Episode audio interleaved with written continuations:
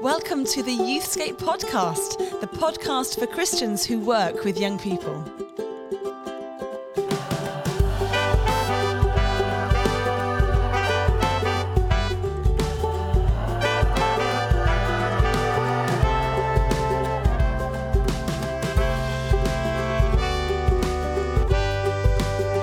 Hi, and welcome back to the Youthscape podcast with me, Rachel Gardner, and my friend in a similarly high backed chair, Martin Saunders. Martin, how are you doing in this I'm- fine sunny morning? I'm well, thank you. I'm, I'm standing Good. very straight. No, You- no, I'm sitting You're up straight. sitting very straight. Yeah.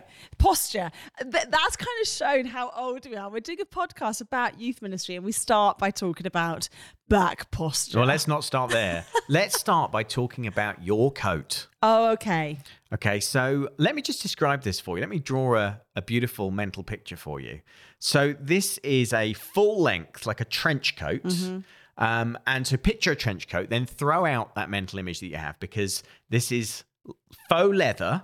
Yeah. and then it is uh, the most extraordinary level of green. Very lime. It is Limey. it is lime. Blimey, it's limey. It's a lime green trench, fake trench leather coat. I mean, lo- obviously you're wearing that. Like, it doesn't everyone have a fake leather lime trench coat in their wardrobe? And in case anyone is not fed up enough with the fact that you're objectifying what I'm wearing, I was going to wear also very pointy silver with a massive bow shoes and just felt that was a little bit of a step too far. Just I was objectifying what you're wearing. Well, I don't know. I don't know what. Like we we kind of say that we shouldn't really like lead on. So Martin, what are you wearing? Oh yes, boring blue jeans and a blue top again. So, but I just feel that I owe it to our listeners. Are you feeling got at?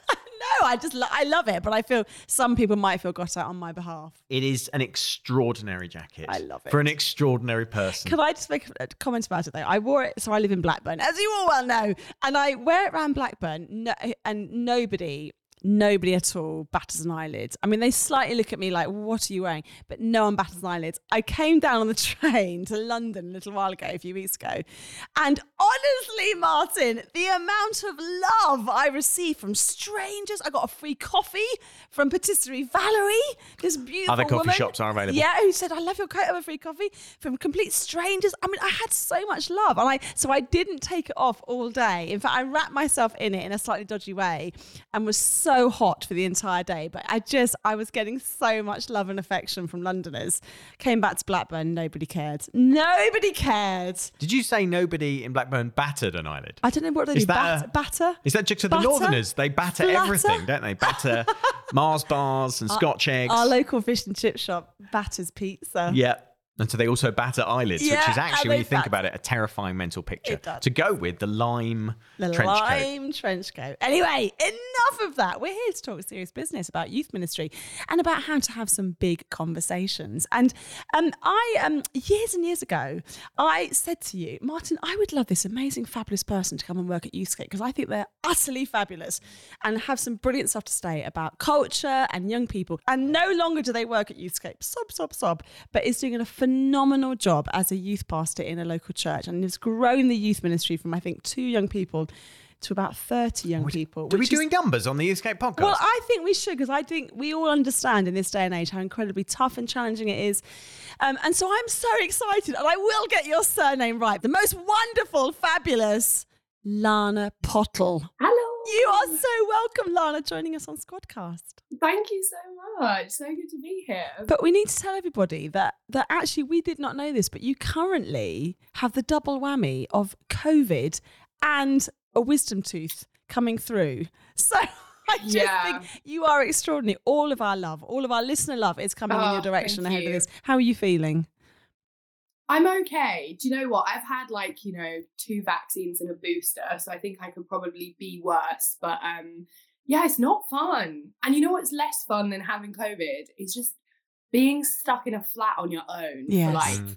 however long it takes. That's the bit that's a little bit rubbish. But um thanks for having me. It's nice. It's Oh. nice to see people, even if digitally. this is like um, this is like a COVID thing. Yes. It's like we we wanted to pop round and see you, but we can't because you've got COVID. So we're doing it on over the internet. So in the old days, we'd shout through the letterbox, but now we're doing it over the internet. Isn't this and, great? and Lana has brilliantly done what I do, which is like, you know, you put some deodorant on or you put some perfume on when you're about to do a, like a squadcast or a Zoom. Do men do that? Oh, do you do that? percent. I do that all the time. I don't even wear trousers on Zoom.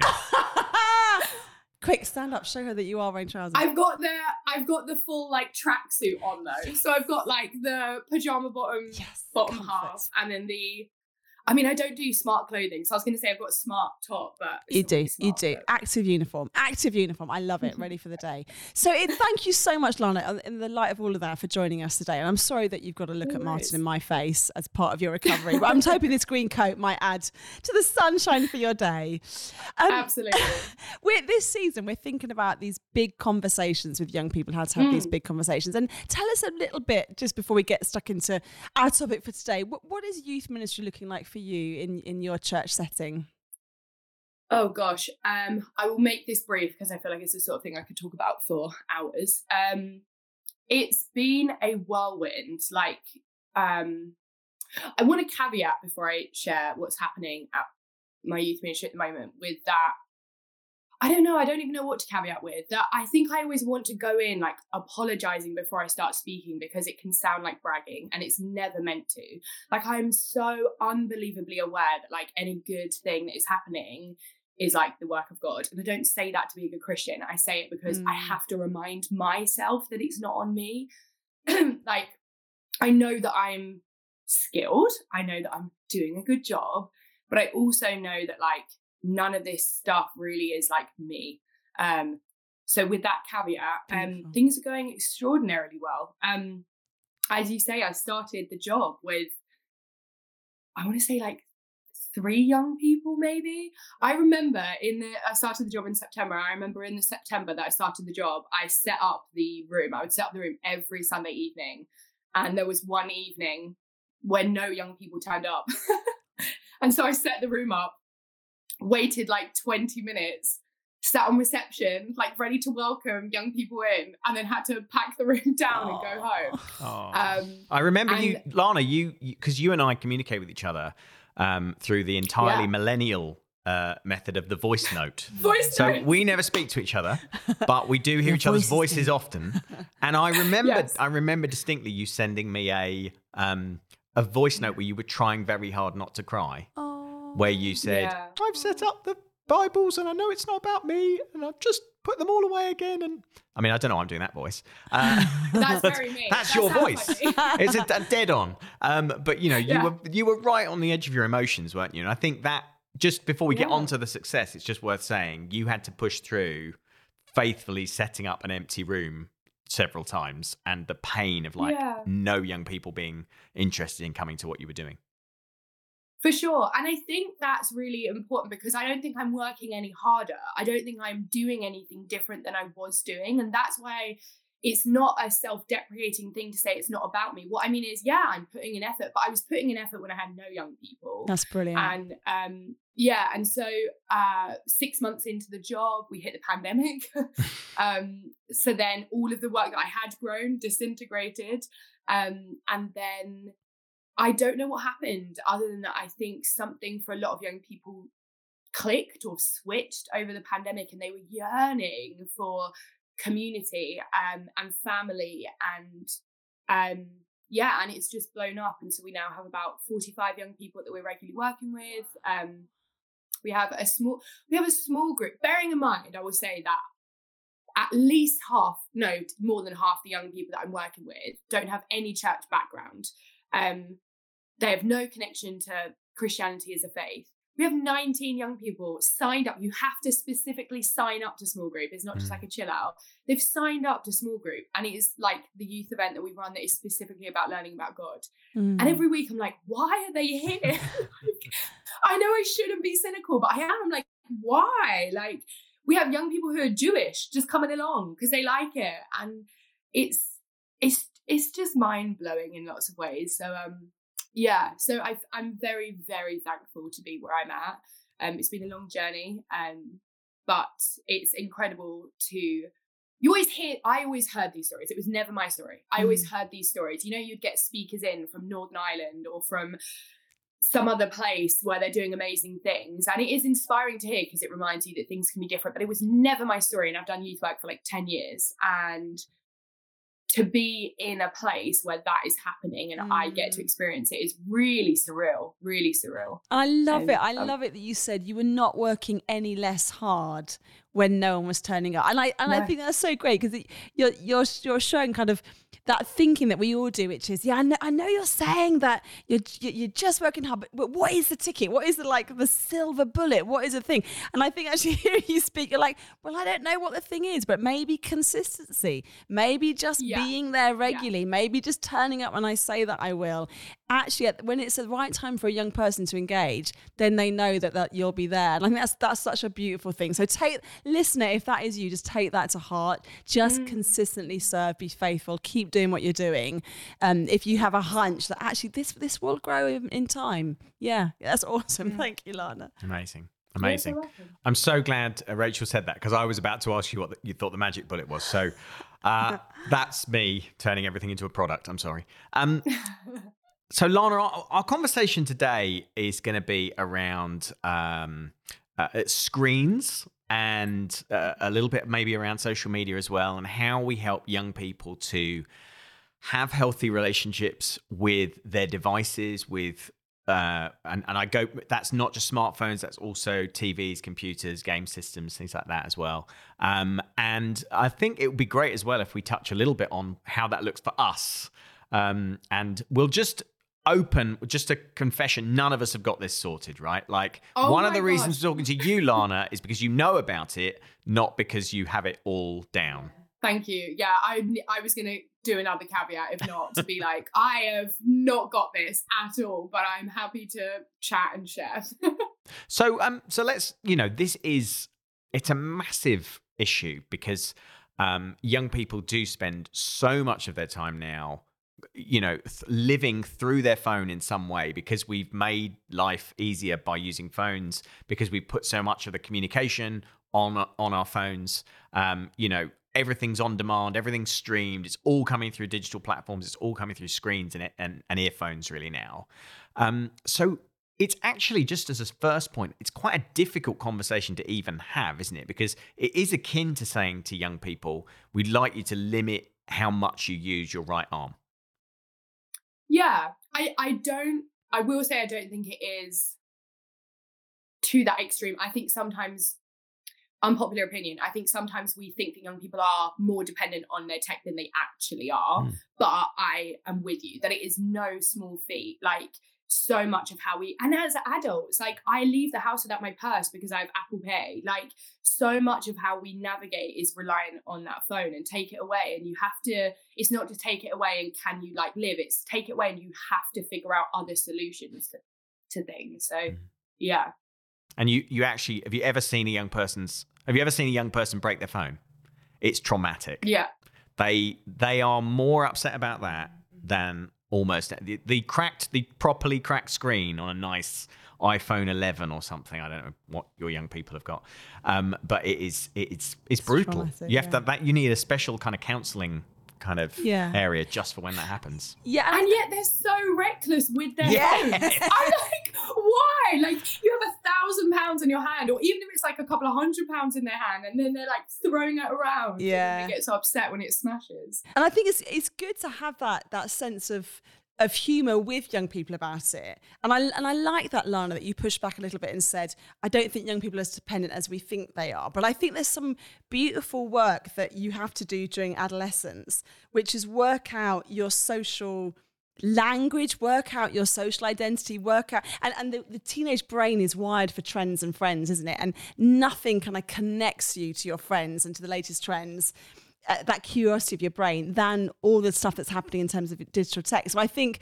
I was thinking when you said it's like saying don't use your right arm. I think it's it's more like saying don't don't be you. Don't don't connect. Don't and I'm, I'm not I'm not sure that's quite a, a, as nice an image as don't use your right arm, but it feels like you're saying that those friendships you want to develop, that kind of connection with the world that you want to have, that curiosity that you have, stop all of that. And I and I love what you're saying, Lana, about maybe we need to think about something alternative that is as powerful rather than just don't do that. But I've jumped the gun a little bit, haven't I? So let's go back a little way.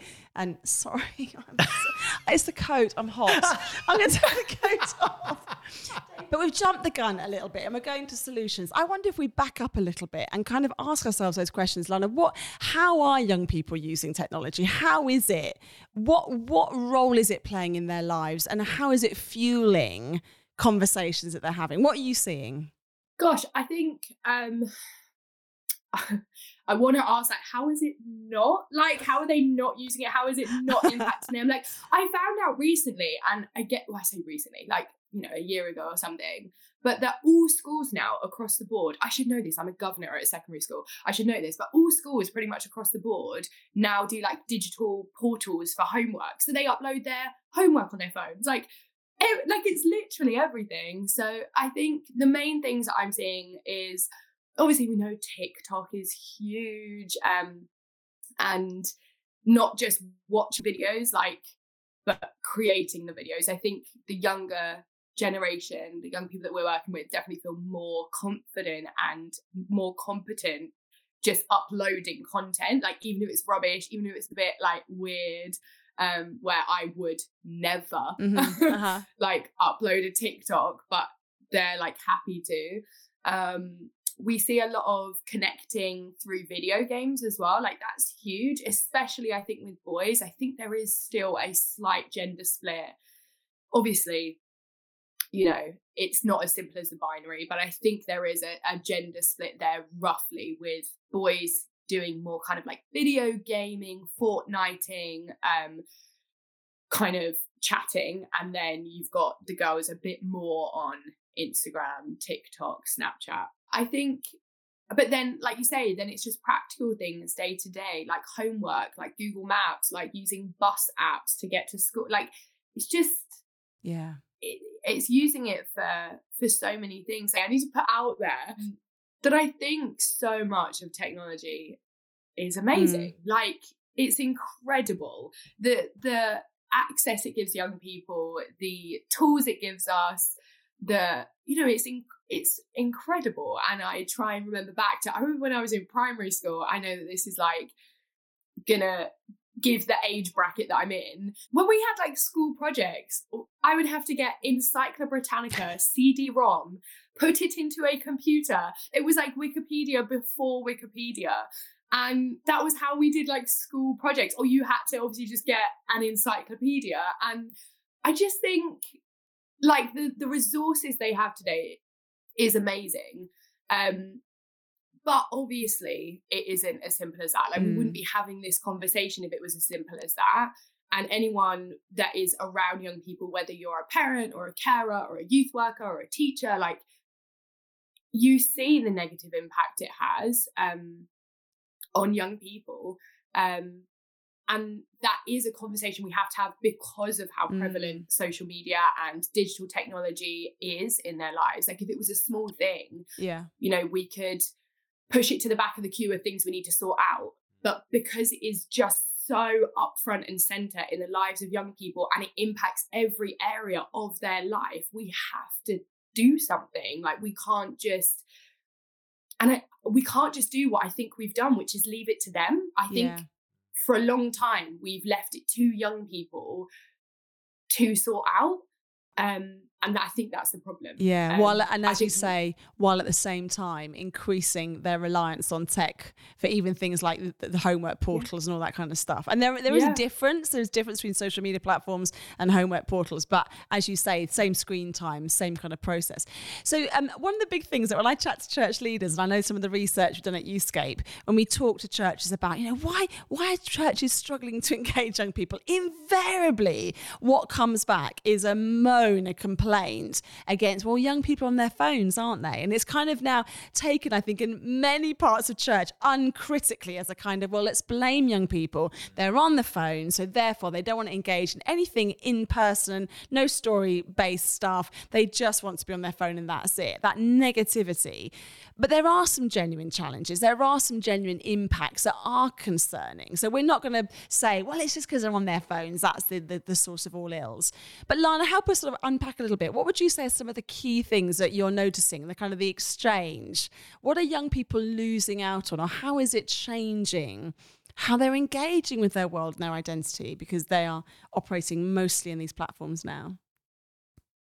Something that we don't maybe identify as much is that, like, it isn't just that the technology has changed, it is that socially things have changed. Like, I, I don't know if I'm going to be, out, be able to articulate this very well, but I feel like there is a social expectation that has changed. And so, for example, if I was to say to a young person, like, put your phone away, that's rude, it's not to them. And I'm like, oh, would you sit there on your phone in front of somebody talking to you? And they're like, yeah.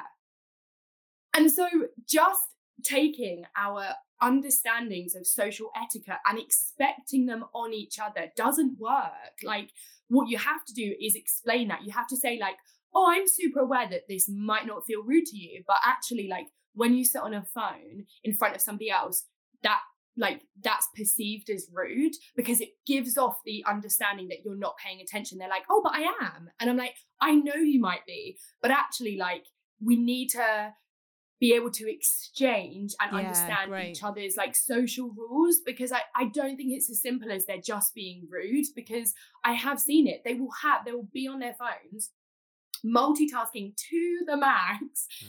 and still giving each other the time of day. And maybe to us that is rude, but I think we can't just put our social understanding and expectation on them. Mm-hmm. Um, it is about being able to communicate that. Um, and, and go think, to any restaurant on cafe, and most adults are sat there doom yeah. scrolling. Yeah. And so you're absolutely right, Lana. This isn't this is widespread, like all of us.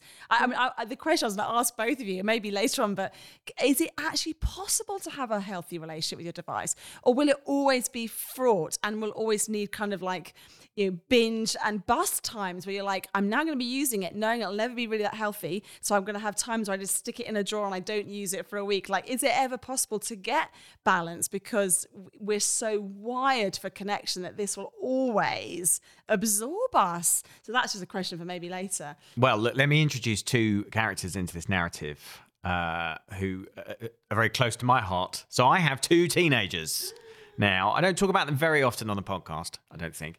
Uh, but I've got a 16 year old son, Joel, and a 14 year old daughter, Naomi, and they are both, in their own way, big consumers and users of technology. And interestingly, they use technology in very different ways. So my my son is much more about communication, short form communication, Snapchat and WhatsApp and and other things like that. And then he and then he post he creates content for things like TikTok and stuff like that, which I don't understand at all. And it's all workout videos. It's all him working out in the gym. I'm like, is that? I don't know why that's a thing. It does make me feel small that I lose an arm wrestle to him. Um, but uh, enough of that. Um, but my daughter is a real scroller. Mm. So she will, the way that she relaxes is by scrolling and scrolling and scrolling. And I look at it and I I've had conversations that I remember I remember really clearly saying to her, You've been looking at that for like an hour.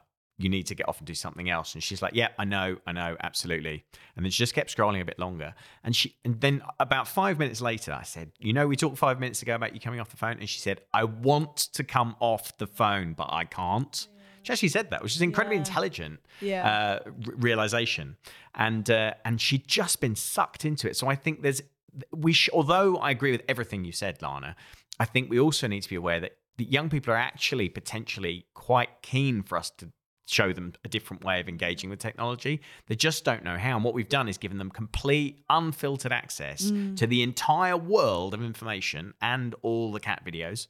and we just expect them at 13 or 12 or 11 when they get their first phone to just figure out how to make that work and how to set healthy limits for yeah. themselves this is this is i think this is at the heart of the issue i think for me if i was to like boil down this whole conversation to like one key thing it's exactly that um i think it's liz domain maybe who came up with or at least popularized the kind of understanding of language around um digital native digital immigrant digital tourist mm. and um and I I think it's when I when I started to think about that and the idea that young people are these digital natives born in this world, know the world, speak the language, and that their parents, their carers, their guiders in this world um, are tourists at best. Mm. Um, no, sorry, are immigrants at best and tourists if not. Like, um, it changed the way I perceive this whole thing, and I hmm. think is why I'm so passionate about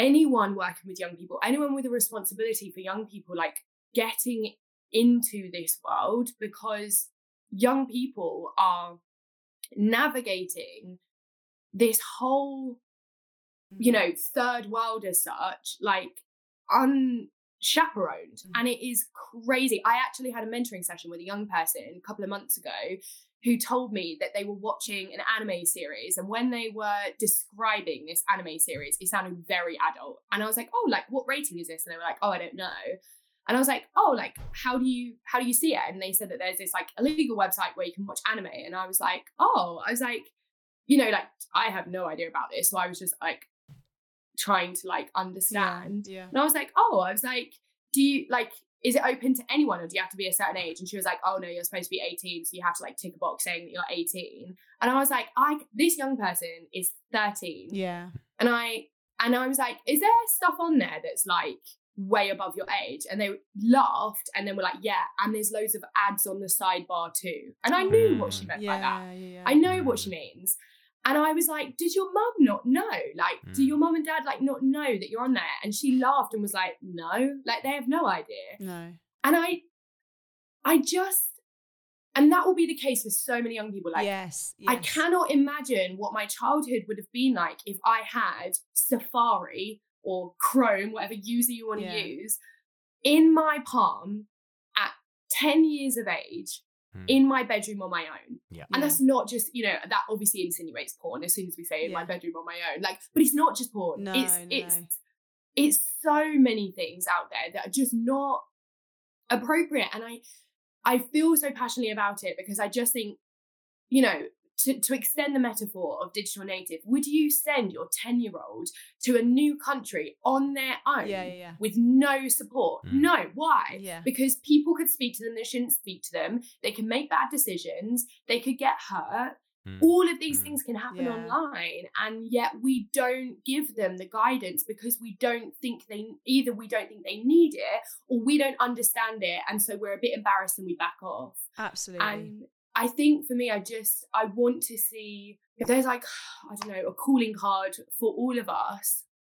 It's that it's yes. let's try to hold their hand. If they may hate it, they may be embarrassed, they may say they don't want us there, but they would do that regardless. Yeah, like they do that with anything. You're, you're absolutely so, brilliant, Lana. And I and I think what your mentoring session has really revealed is is that for those young people that end up finding themselves in spaces online or seeing things if you if you think that your caregivers and the adults around you aren't really aware of this world and you don't know how that you don't know if what you've done is wrong or right you don't know quite why you've ended up here but what you've seen maybe you're feeling shame or you're traumatized by who the heck do you talk to so i think yeah. you're absolutely right that even if we don't understand the tech or understand quite how they found themselves in these spaces or quite understand how the algorithm algorithms work. On one level that matters. Like we need to gem up.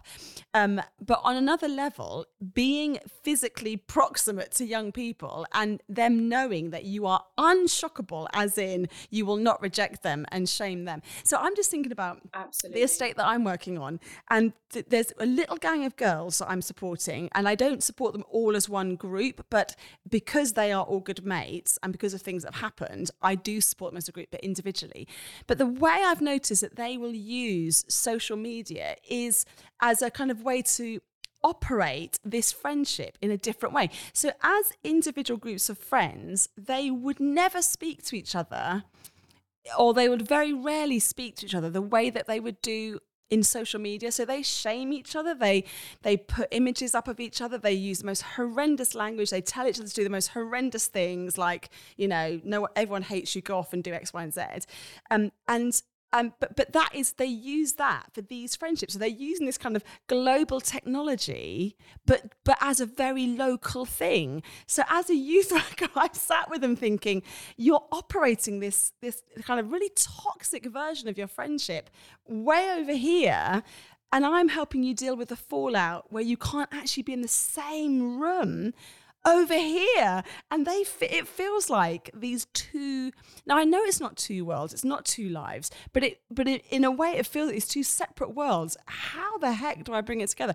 So one of the things that we've been trying to do is is maximize you know being together in one space some very basic social skills in one space. And i noticed the other day that three of them came to me and said we've had a conversation we've started a whatsapp group and we want you to be part of it. And I was like, no, I can't because I'm you know an adult youth worker. I can't be on your, your WhatsApp group. But but they said we've got a WhatsApp group as a way of trying to then talk together about what we're doing. right. It was just I'm utterly extraordinary. But I think it's because they they found a little bunch of adults, me and a couple of the youth workers, that were like, we don't know where to begin with how you guys are operating online, other than to try and keep you safe, safeguarding wise.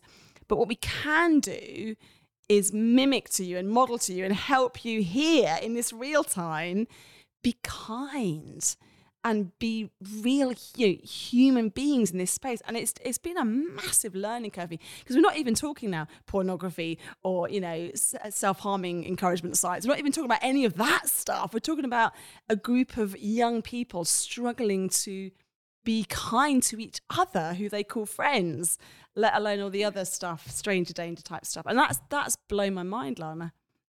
And I think like I think that is what you'll find is that wherever you are, whatever you know, whatever spaces you're working with young people, like there are going to be different issues. If you're yes. working uh, with young people involved in county lines, like you will be working around social, potentially working around social media around that. If you're working with young people who are struggling with eating disorders or self-harm like if you're working with young people who are just addicted to like and I, I guess even less about like geographically and more individually like that one young person that i sat with and had that conversation with like that is what that's what's going on for them. And i could sit with 12 different young people and yes there will be overarching themes but it's about proximity to the young people exactly as you say relationship with the young people and then being understand like trying to understand what is going on for them and not tr- because i think when we treat it as you know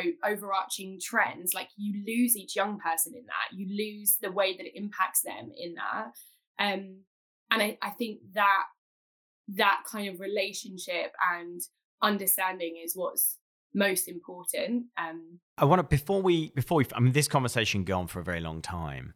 Um, one really practical question is how do you start to sort of teach young people about the the idea of self discipline? So how do you help young people to take responsibility for limiting and and and saying this is a good amount of time for me to be online or watching Netflix or you know in a world with no stopping cues because these things have mm. famously no stopping cues how do you start to build some sort of healthy self-motivated practices around self-control self-discipline? Of course they sound very archaic terms don't they? But you know what i'm getting at. Can i I don't have any children. I'm not a parent, and I'm super aware that whenever I have this conversation, I'm like, I, I'm not a parent and I'm not coming for parents, like because I'm not one. I know it is so much easier said than done. Can I throw the question back to you? I know I'm supposed to be sharing. Brilliant. Can I throw the question back to you? As a parent, how do you outside of tech, I'm not talking about mm. tech, just other things, mm. how do you instill self-discipline and boundaries with your kids? Well, that's a great question. For me, for me, it's about talking openly about the idea of limits it's about having boundaries and enforcing them, which is really boring and painful. And I think something that a lot of people really struggle with because it, it feels like you're punishing your child over and over again by saying, We've said the bedtime is this and it's going to be this. The biggest kind of limits we've set that are stricter than most is around phones upstairs, um, you know, computers in bedrooms, things like that. And again, it's it, obviously we want over time. You know, our oldest now obviously has his computer in his room. But um, you know, he's now able to take his own responsibility for things.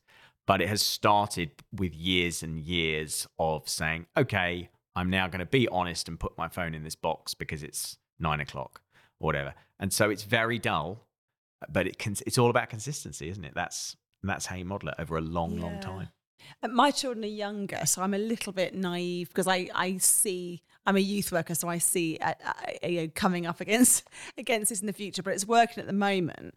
Um, but it is things like we just a few little family rules, like absolutely no phones at the table, and not letting our children watch YouTube or films when we go out for a meal. I think one of my bugbears is if you're choosing a social interaction, don't let the kids have phones and opt out. And that's really hard. And I'm not shaming parents that do that because at the end of a frazzled day, you're going to out for dinner with your family and your kids are kicking off. And, but we try as a little, but, but what we say, what we've always done with our children, we have young people live with us on and off, is that's a rule for all of us. So they are absolutely entitled to have a go at us if I pick up the phone and, and, trying to encourage. So actually, Daisy will be the first to say to a teenager, "Put your phone away. It's no phones at the table." So there's a bit of a culture of this is just a family vibe thing, a family rule. The other thing is the kind of the not non-stoppingness. So trying to help the children when, when an episode comes to an end of something they're watching to say, shout out, it's come to an end it's this idea they've got to ask, not ask permission to watch the next episode, but almost that they have to acknowledge it's come to an end because we want to kind of them not to kind of just in life think things are endless and you can't stop. Now, again, I have no idea how beneficial this will be by the time they reach adolescence. I don't know, but I'm just hoping that some of these little kind of triggers means that it might help to have those conversations. I'm terrible on scrolling, and I'm a big Twitter lady, as everyone knows. I love I love Twitter. Not everyone um, knows. No, that, no. Most people aren't on Twitter. exactly. People my generation and older will know that. So, so, but my daughter, um, she will regularly say, "Mummy, your phone down." And so we kind of had this regular thing where, at the end of the day, I'll say to her, "Was I using the phone when I should have been listening to you?" So I'm, I'm, tr- so we're trying to do this in a way that I'm modelling I don't always get this right. And I and I love what you said about just simply saying I'm I'm sat with you, young person I'm mentoring. So my phone is going in my bag and things like I'm not even going to use it to check the time. I'll use something else to check the time because the moment I pick my phone up, yeah. I feel them go, she doesn't care anymore about me. Yeah. So I think if we could model these things, but again, what do I know? These are these are children still, I, teenagers. I just want to throw in one caveat which is because I made I made it sound like I was really good at parenting for a second there, and I just want to say because this is the caveat episode. Today's episode of the podcast is sponsored by the word caveat. Um, Absolutely. Uh, I have made some of my worst my some of my worst moments in parenting where I've lost my temper with um, with my kids has been around phones and my inability to enter into their social um, cues, like you were talking about, Lana. So, so you know, this thing of of leaving snaps on open, right? Apparently, leaving mm-hmm. a I don't even understand what this is, but leaving a, a message opened but not replied to is like a cardinal social sin, right?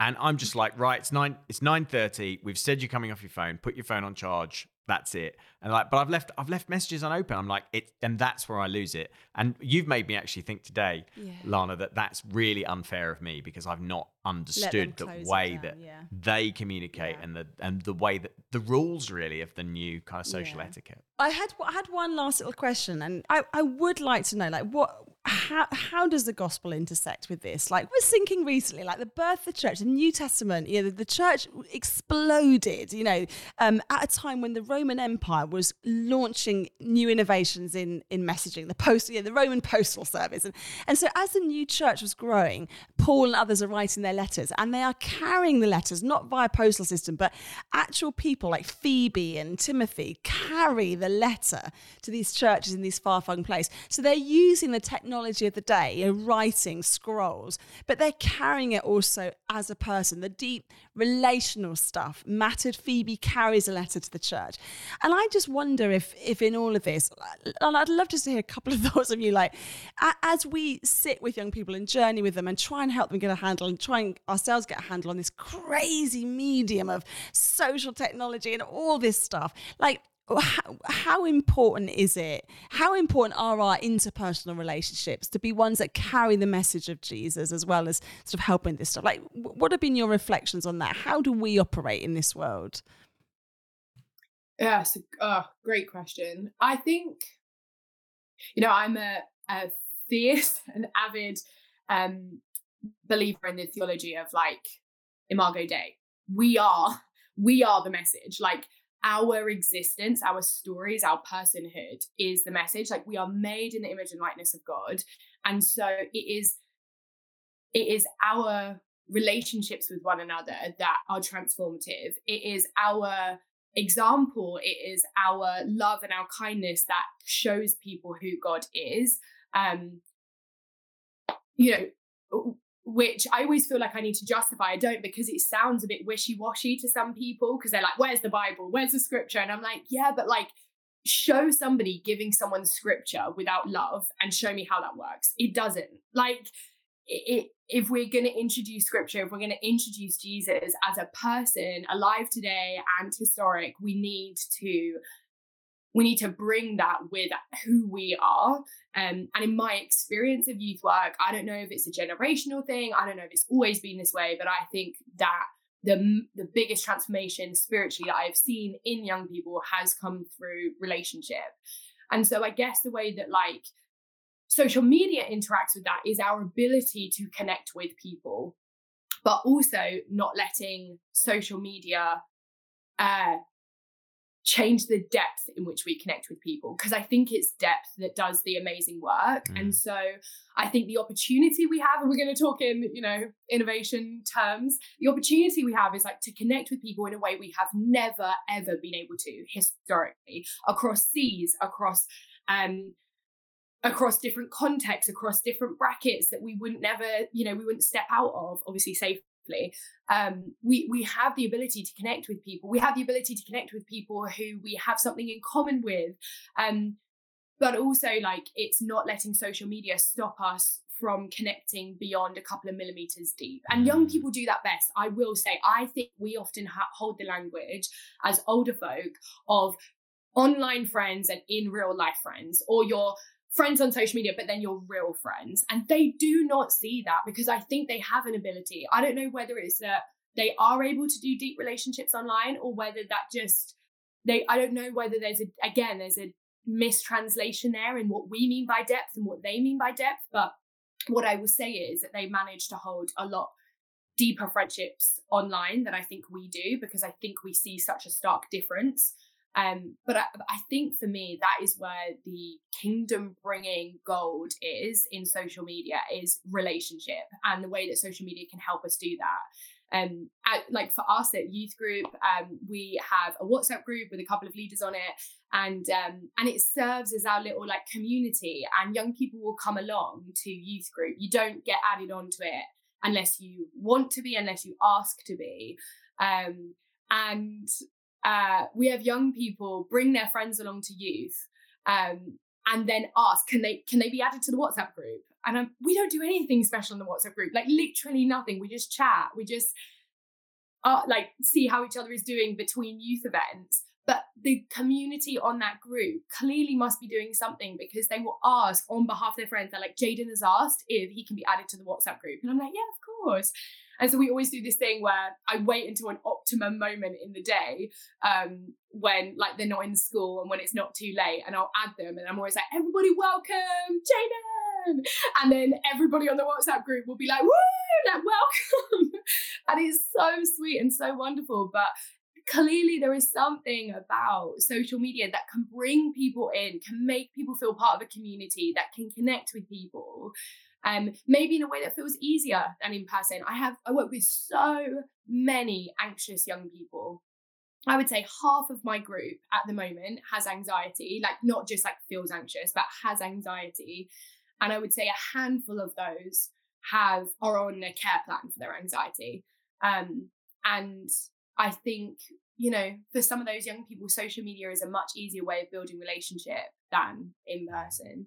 Um, I've talked long enough. But Lana, was, yeah. I, I love that you've ended on a positive note there. I love that we we got a little bit uh, there just just at the end.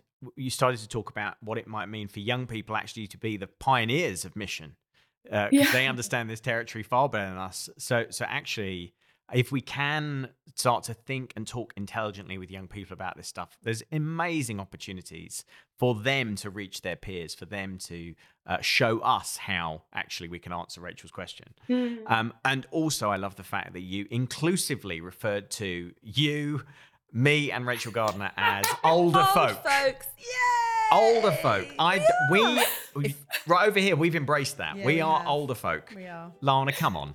Right, Lana. Lana's going now. Thank you. Love you. Get better. Get better. Get better. Get better. Thank you. Bye. Bye.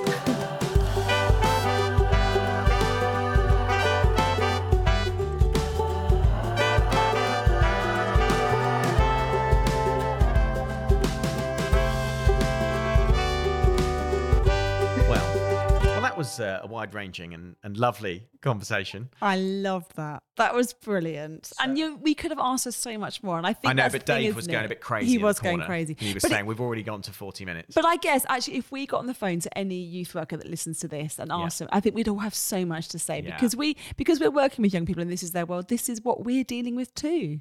That's it. So, just before we go, uh, just time to talk about something uh, which is coming up.